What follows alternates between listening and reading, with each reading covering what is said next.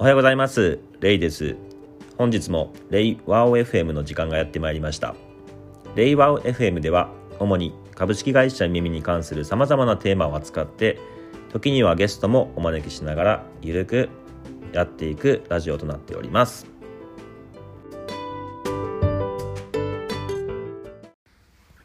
はい。本日はですね、えー、 Slack の利用方法について話をしたいと思います。ゆめみでは、あの、 Slack ですね、ビジネスチャットツールの Slack というのを非常に活用しています。えー、実際にどれぐらい活用しているかというと、と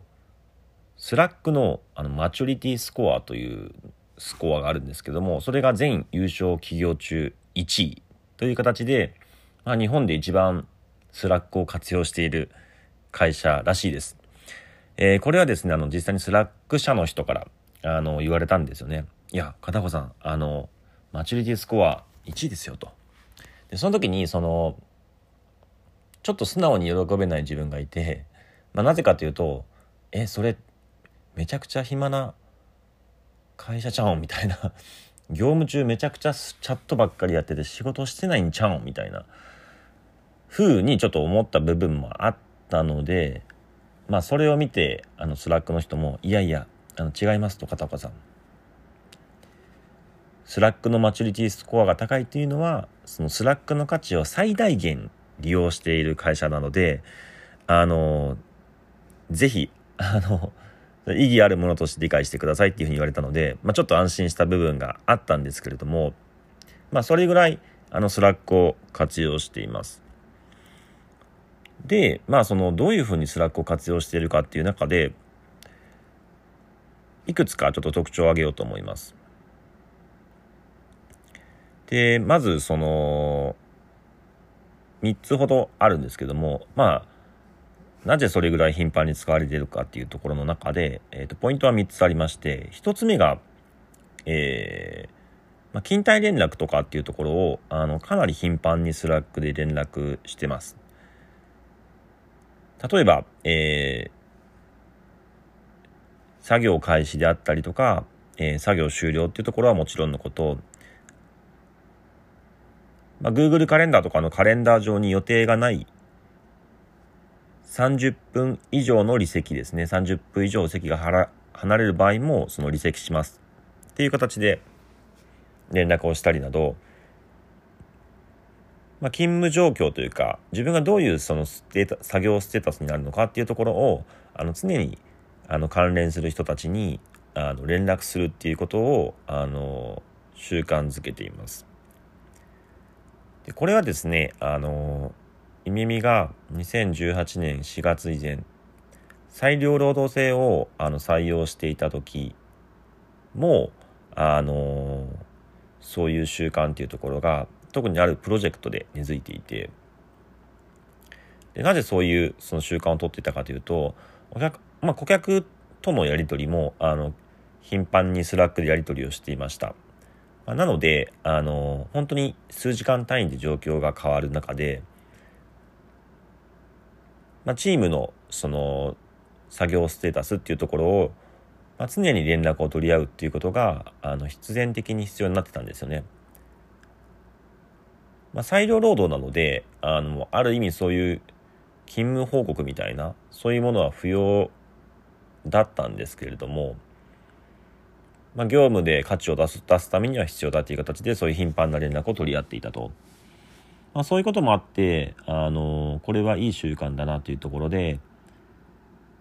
裁量労働制をやめた後、えー、フレックスタイム制度っていうところにえ2018年4月以降切り替えたんですけれどもそれ以降もあの特にこの習慣っていうところは、え全社的に習慣づけて継続しているものになっています。まあ、こういったところもあってこう結構頻繁にあのまず、えー、日常的に使っているっていうベースがあります。これが一つ目ですね。で二つ目の特徴が、えースラックのそのチャンネルの、まあ、分け方ですね。そこにまあ特徴があるんですけども、まずそもそも、あの、 Slack のチャンネル数がめちゃくちゃ多いんですけども、まあ、その中でそのどういうふうにチャンネルをこう分けるかっていうところによってそのコミュニケーションっていうところのあの複雑性っていうところが増したりするんですけども、まあ、ゆめみの場合は非常にシンプルにそのチームごとにあの Slack のチャンネルが、えー、分類されて分けられています。でチャンネル名のあの先頭に3桁の数字が割り振られていて、えー、まあ、 Slack のこう順番ですね、えー、チャンネルの順番も、あのー、整頓してこう上から順番に意味ある形でチャンネルが並ぶようになっているんですけれども、まあ、イミミの場合はその組織図っていうところが少し特徴的なのがといわゆるホラクラシーと呼ばれるような、えー、役割が非常に細かくこう分けられていて、えー、その役割に、えー、人が割り当たると。いうようなあの組織構造をに近いものっていうか、まあ、ほぼそういう構造をとっているので、まあ、必然的にこうチャンネル数ですね。チームの数が多いのでそれに対応した、えー、 Slack のチャンネル数が多いっていうのがあるんですけども逆に言うとそのえー、チャンネルはどういう役割を担っているチームなのかっていうのがあの非常にこう細分化されて明確に、えー、なっているので、まあ、そのチームで話すべきことであったりそのチームのチャンネルでこう議論するべきことってのは非常にこう明確なんですよね。なのでまあそのどこで何を話すっていうところで、まあ、その探すまでは少しチャンネル数が多いので迷いがちなんですけども一旦見つかればあここで話せばいいっていう形でそのコミュニケーションのその齟齬っていうところが非常に少ないと。まあ、なのでそのコミュニケーションの量も、え活性化するので、え、非常に Slack が、え、活発に利用されるっていう理由になっています。これが2つ目ですね。で3つ目というのがえっとスラ個人ですね個人個人に、えー、1人ずつその Slack チャンネルを、えー、割り当てています。個人ごとの Slack チャンネルがあります。で、その Slack チャンネルは、えー、OJT チャンネルっていうふうに言われてるんですけども、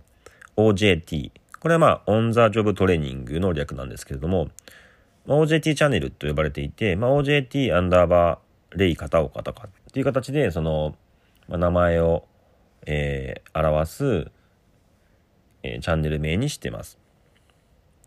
で、これは、あの、ざっくりと使い方を言うと、あの、 times、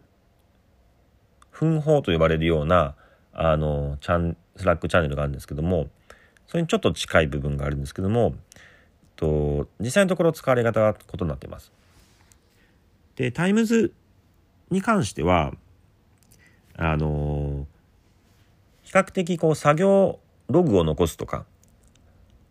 まあライフログみたいな風に言われますけれども、仕事における作業ログを残す、えー、こういう作業をしたとか、こういう資料を作ったとか、えー、まあミーティングをしたとか、まあそういうこう、まあある意味こう日報をもう少しこう分単位で、まあ時間単位よりもさらにもしかすると短いえ分単位でどういう作業をしたかっていうのを残すことで、まあ、振り返りになったりとか、えー、まあ、関係者にこう今何をしているっていうところの、まあ、作業ステータスを共有することにもつながりますよね。まあ、そういう形でその作業履歴っていうところを残していく分法っていうのがあると思うんですけども実際のところ夢見はこの分法とは結構大きな使われ方が異なりますね。で実際にその投稿内容のガイドラインっていうのをあの明確に定めていて、えー、この OJT チャンネルっていうのはこの5項目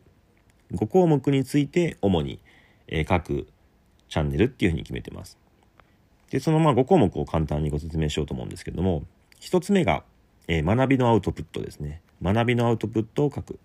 で2つ目が目標とか決意とか願望っていうのを書く目標決意願望ですねで3つ目が不明点とか疑問点、まあですね、わからないことをつぶやく。4つ目が、まあ、身体的な変化の気づ気づきであったりとか、感情ですね。感情についてこう吐き出すと。で、最後5つ目が、えー、会社批判。えって感じですけども、まあ、会社批判っていうのを行います。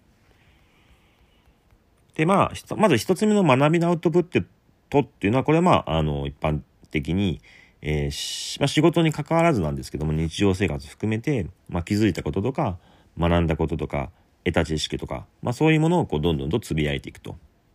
で、まあ、こういうこう、えー、まとまってないあの学びでもいいので、ぼんやりしたものでもいいので、まあ、どんどんどんどんアウトプットしていくことによって、どんどんどんどん、えー、その、自分の理解の程度っていうところも客観的にわかるので、まあ、その、それを通じていくことで、えー、理解が深まりますし、まあ、その学びに対して誰かが、あの、コメントをしてくれたりとかっていう形で、えー、まあ、他の人の意見も乗っかって、えー、より理解が深まるっていうこともあるので、まあ、とにかく学びのアウトプットっていうのをしてもらってます。で2つ目のその目標とか決意とか願望ですね。これは、あの、よし、あの、今日から、まあ、ブログを書くぞとか、まあ、運動するぞとか、まあ、そういったその決意とか目標とか、まあ、なんとなくこういうことしたいなっていうような願望とか妄想でもいいんですけども、そういう関心事を、えー、つぶやくっていうことで、まあ、アファーメーションという形で自分へのこう決意を固めるっていうところにもなったりとか、あ、そういうことやりたいんだったら一緒にやろうよっていう形で、まあまさにその他の人が関心を持ってこう絡んでくれるようなことを期待するっていうところもありますね。まあこう思考が現実化するっていうところにつながるような、まあそういうこう、えー、アクションとしてこの目標とか決意とか願望っていうのをつぶやいてもらってます。で、三つ目が、えー、不明点とか疑問点をつぶやく。まあ、これは、あのー、ある意味、えー、まあ、心理的安全性っていうのを作り出すきっかけにもなるんですけども、まあ、自分の中でわからないこととか知らないこととか、まあ、理解が曖昧だったり、ま、素朴な疑問でもいいんですけども、それをわからないことをわからないと言えるような、まあ、自己解除を行うようなトレーニングを兼ねて、まあ、つぶやいてもらっていて、で、これはまあ、そういうことをつぶやくことによって、周りの人が、あの、質問に答えてくれたりするんですね。まあそうすることによって、その性のフィードバックを受ける。あ、わからないことをつぶやくことによって、いい結果が返ってくるんだっていう形で、まあその行動強化されて、また、えー、わからないことをつぶやくようになるっていう形で、まあ比較的いい習慣に、えー、なっていますね。で、耳の場合は、あのー、中途の入社の人に、入社後1ヶ月後にアンケートを取ったところ、まあ、7割以上の人が、えー、まあ、どういう感想を抱いたかというと、まあ、耳っていうのは非常にこう、社員の人が、えー、親切だ。親切っていうふうに答える人が7割以上いたんですね。まあ、一番多い回答でした。まあ、要するにその聞けばやっぱり答えてくれるっていうところで、しかもまあ、あのー、わからないことだけではなくて関連するいろんなことも、えー、丁寧に教えてくれるっていうところがあるので、まあ、結構そのこれってどうだろうなってつぶやくだけで、あのー、結構周りの人があの親切に答えてくれるっていうことも多いですね。で4番目、えー、身体的な変化であったりとか嘘偽りない気持ちとか感情っていうのをこう出していく。これちょっとえって思う部分を感じる人がいるかもしれないんですけれどもちょっと一般的じゃないかもしれないですね。例えば、その、まあ、今日体だるいなとか、もう全然集中力が続かないわとか、あ、なんかため息ばっかり出てるとか、か足がピクピク動いちゃってる、これどういうことだろうとか、なんか周りの音が気になって、なんか集中できないなとか、まあそういうこう身体的な変化っていうところに気づいて、まあそれをこう発言するっていうことを、えー、推奨しています。まあ、これは、その、まあ、あの、まあ、自分の体に気づくことによって自分の身体的変化ですよね。に気づくことによって、あれ、疲れがあるなとか、あれなんだかこう、そわそわしてるなとか、イライラしてるなっていうことによって、あれそういえばこれって何なんだろうっていうところから、その自分のこう、まあ、ある意味こう健康管理ですよねをしていくっていうところにつながるんですけどもこの自分の体に無知あのなかなか気が付かない人っていうのはどんどんどんどんその健康面にこう害があるような積み重なりっていうのを見過ごしてしまうので、まあ、そういった部分をこうトレーニングとして行うような形で意義づけてますね。まあ、ボディスキャン瞑想っていうのもあるんですけれども、まあ、自分の体にこう気づいていくというトレーニングにしてもらってます。まあ、あとはですね、その体だけではなくて、その、まあ、感情ですね、辛いとか、まあ、悲しいとか、ま、イライラするなとか、その不安だとか腹が立つとか落ち込んでるとか悩んでるとか、まあそういう自分の正直な気持ちをその吐き出すっていうことをもあのやってもらってますね。まあなので、そのちょっとこうぎあの会社の打ち合わせでこう議論になって討論になってすごいイライラしたとか腹立つみたいなところもあの個人を攻撃する形ではなくあいつは何々だではなくて私はこう感じた I feel I feel っていう形で表現するのであればあのまあ推奨ですよっていう形でやってもらってますね。まああの少し認知行動療法に近い部分もありますけどもまあこういうあの作業を通じて自分の中のその認知ですねをあの気づくことができるので、まあ、そのメタ認知の向上にもつなげてます。まあ、一般的にこの Slack でなんかあんまりこう感情特にネガティブな感情を出すっていうのは良くないよねっていうふうに言われるのがほとんどだと思うんですけどもあの、意味見の場合はものすごいこの感情を出す、特にネガティブな感情も出していこう。ありのままに出していこうっていうのをすごく重視していますね。まあ以前まではそのメールとかにおいては、あの、感情的になって、どんどん議論がエスカレートしていって、少し人間的な対立関係を生んだりしこりを残すってところがあるので、感情的になったら、はい、ここでやめましょう。続きはお互いにその直接話し合いましょうねっていう形で、えー、ルールも定めてました感情的なあのやり取りはメーリングリストでは行わないとかただまあ現在はあのむしろあの出していこうっていうふうにしていてまあというのはそのやっぱりその感情っていうところをあの押し殺すとまあ、それがやっぱりあの体に残っていくっていう形になっていきますし、まあ、よりあの今後のビジネスにおいてはその顕在化している課題を解決するのではなくて潜在的なニーズとかをこうどう、えー、に潜在的なこうニーズとか価値に対してどう価値を提供できるかっていうところの勝負になってくるので。まあ、感性とか感情っていうところはすごい大事になっていくので、まあ、 Slack などのビジネスチャットツールにおいても、まあ、そういったその気持ちをあの、まあ、シャットダウンするというかこう抑制しすぎることは少なくとも良くないよねと。あの暴力的コミュニケーションっていうのはあの排除してるんですけども、まあ、一定その気持ちっていうのをこう、まあ、テキストに乗っけるっていうところは必要だしそれは自然だよねっていうふうに、えー、捉えてやってますね。でまあそれがこう、えー、時には、えー、言葉尻を捉えてその感情的な表現を、えー、見た時にそれの言葉尻を捉えてなんでそんな言葉遣いをするんだ、まあ、気遣いとか配慮がないじゃないかっていう形で、まあ、怒りを投影する人に関しては、まあ、シャドウという形であのその怒りを投影する側にですね、えー、もあの学びの機会がありますよっていう形になっているのであのそもそものこう会社のこ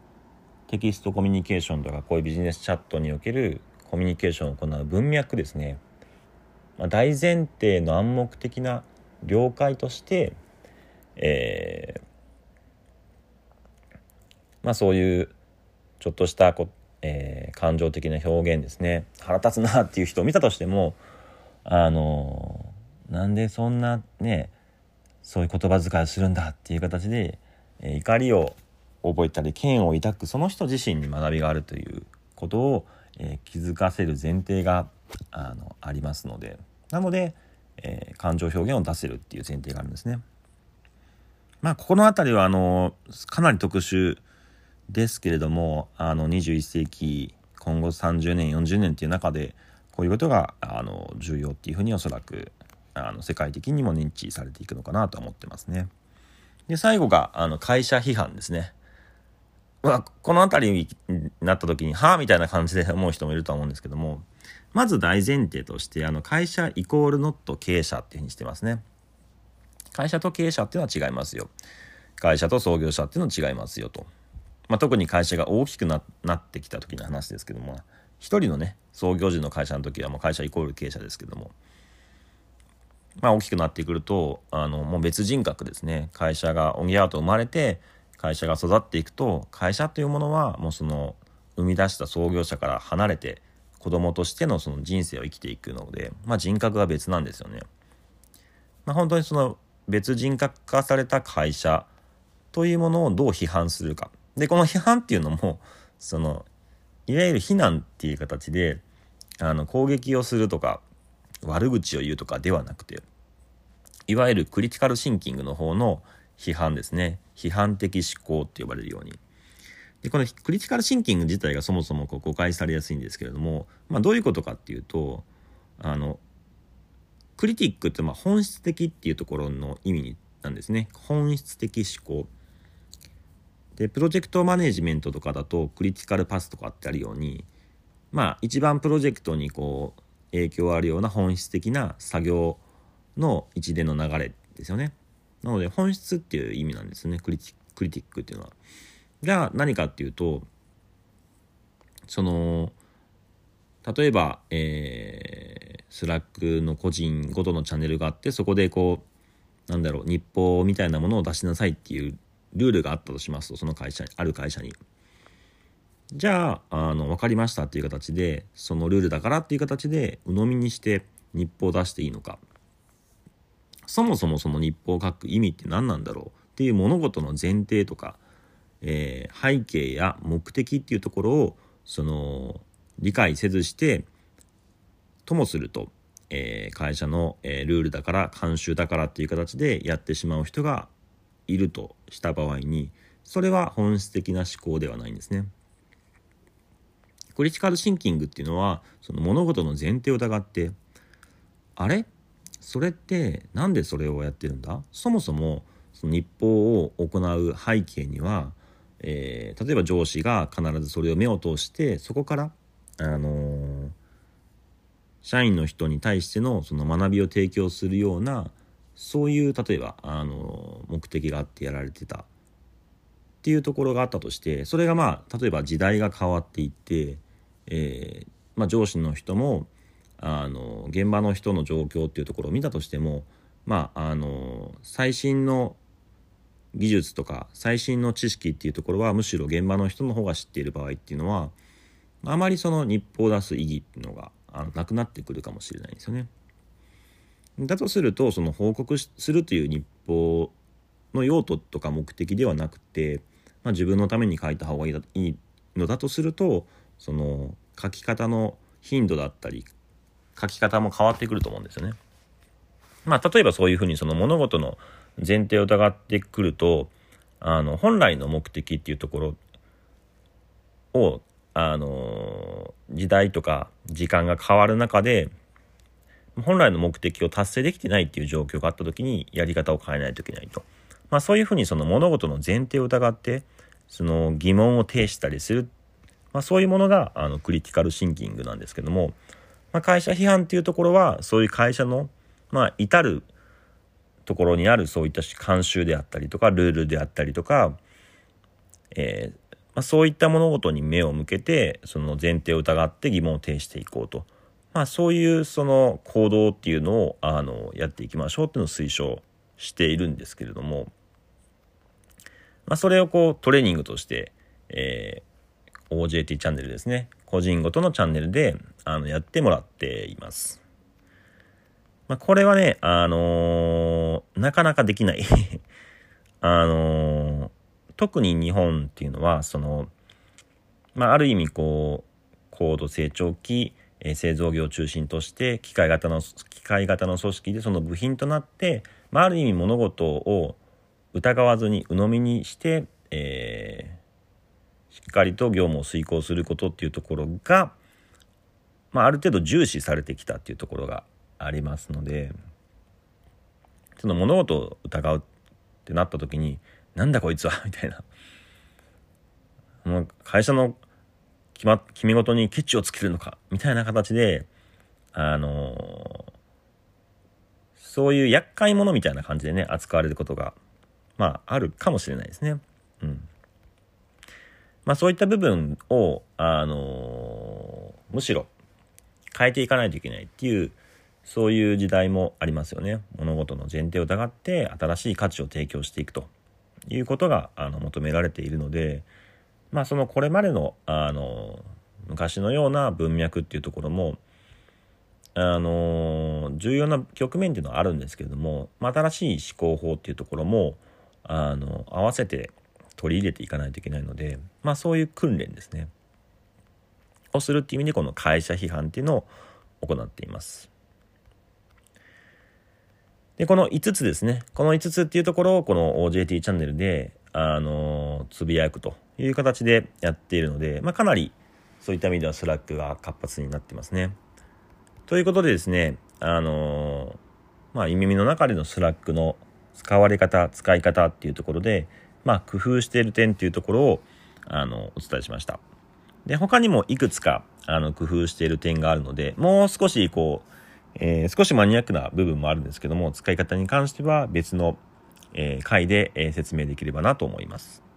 はい。今日は、えー、夢見での Slack の活用法でした。